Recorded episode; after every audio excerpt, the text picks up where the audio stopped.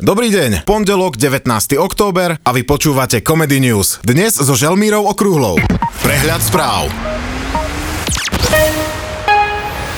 Chystá sa najväčšia logistická operácia v histórii Slovenska. Boh nám pomáhaj. Vyhráža sa Matovič demisiou, alebo sú to len plané sluby? Z domova. Najväčšia logistická operácia v histórii Slovenska. Premiér Igor Matovič vyhlásil, že chce dostať našu krajinu do svetových medicínskych časopisov a rozhodol sa počas dušičiek otestovať na koronavírus všetkých obyvateľov Slovenska. Vzhľadom na to, ako sa logisticky a tak vôbec zvládali nápady vlády oveľa menšieho rozsahu, panuje medzi verejnosťou názor, že do medicínskych časopisov sa pravdepodobne dostaneme, ale asi to nebude príjemné čítanie. Obavy o úspech najväčšej logistickej operácie sú na mieste. Napríklad aj kvôli tomu, že o pláne vlády nebola dopredu informovaná ani prezidentka Zuzana Čaputová. Zmysluplnosť a realizovateľnosť plánu v tejto chvíli neviem zhodnotiť a budem sa najskôr informovať na názor odborníkov.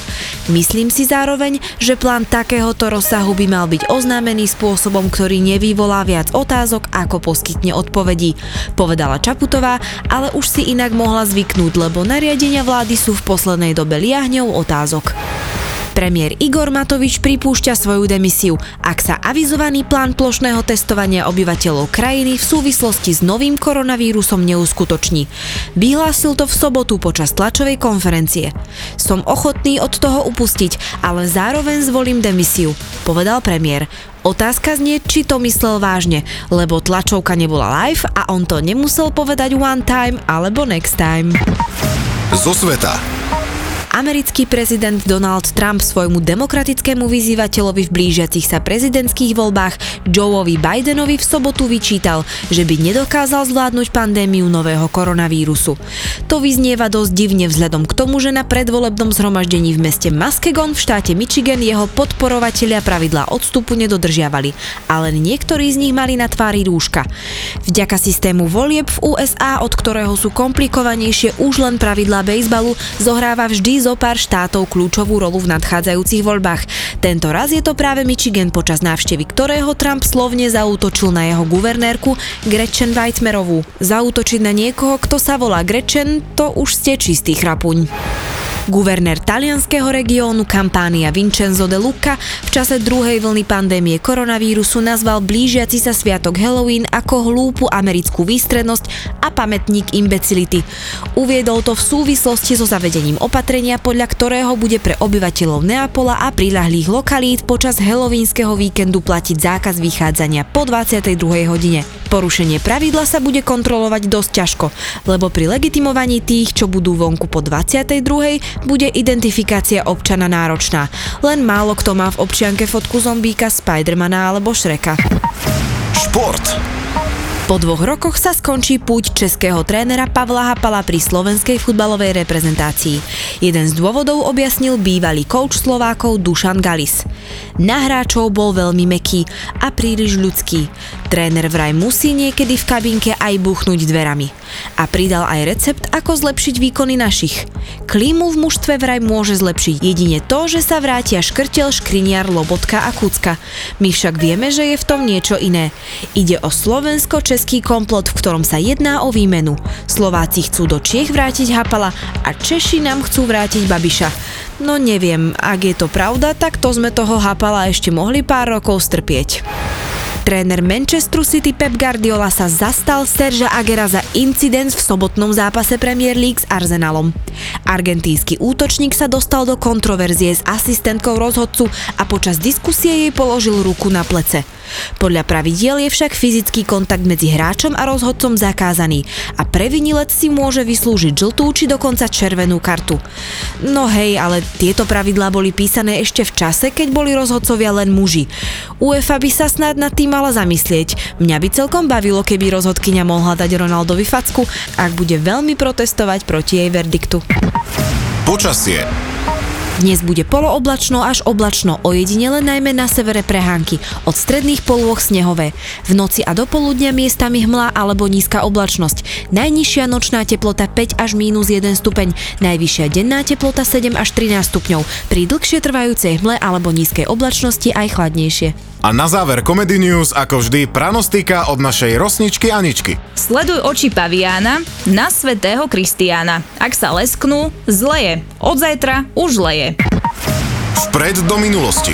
A teraz sa pozrime, čo sa v dnešný deň udialo v histórii. 19. oktobra sa stali veľké veci, najmä v športe a v kultúre. Športový svet privítal v roku 1989 Miňa Stocha. A v roku 1984 Danku Bartekovú, trojnásobnú majsterku Európy v skíte a bronzovú medailistku z Olympiády v Londýne. A v 69. 19.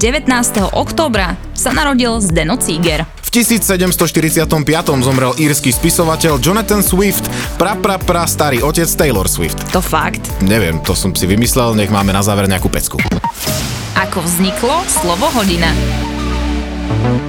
Slovo hodina vzniklo zaujímavým spôsobom a prvé dochované použitie toho slova sa viaže k roku 1601 a k obci Varín, kde sa vyostrilo napätie medzi Varínčanmi a obyvateľmi blízkej obce Gbelany, ktorí chodili do ich krčmy, lebo vlastná im zhorela. Lenže Varinčania ich tam nechceli. A až sa stretli starostovia oboch obcí, dohodli si pravidlá, že sa budú v krčme striedať, vždy keď odbije na veži. Lenže Varinčania často prišli do krčmy v nesprávnom čase a tak vždy, keď sa tam nejaký popletený Varinčan objavil, k Belančania po ňom kričali Choď Irám! A on musel čakať, až kým neodbije na veži. Toto sa opakovalo tak často, až sa výraz choď inam stal symbolom pre čakanie na najbližšie odbíjanie na veži, čo bolo každú hodinu. Behom pár rokov sa z výrazu choď inam stala hodina. A logicky označovala čas medzi odbíjaním na veži, čiže jednu hodinu. Tento výraz sa postupne udomácnil na celom Slovensku a odvtedy každý vedel, koľká bije. Ako vznikli? Ďalšie slovíčka si môžete vypočuť na Comedy Podcast v podcaste Slovíčkárenie. Doktor Bobo. Ďalšiu zaujímavosť zo sveta má pre vás náš redaktor Doktor Bobo. Horu Kilimanjaro zachvatil obrovský požiar. Oheň pravdepodobne vypukol na populárnom odpočívadle, kde mnoho ľudí stanuje. Už dnes je jasné, že škody budú obrovské. Zo záberov je vidieť, že mnohé časti bohatého ekosystému zhoreli dotla. Požiadníkom stiažuje prácu nadmorská výška a náročný terén. Ich úsilie je každý deň skúšané aj tým, že oheň sa šíri veľmi rýchlo a pohlcuje mnohé oblasti. V ohni môžu zaniknúť mnohé ohrozené druhy rastlín a zničí sa aj unikátny nepoškodený ekosystém, ktorý priťahoval do Kenie turistov z celého sveta. Zatiaľ nie je jasné, ako oheň vypukol, ale biológovia a environmentalisti tvrdia, že toto môže byť najhoršia prírodná katastrofa za tento rok. Mechanik zabijak.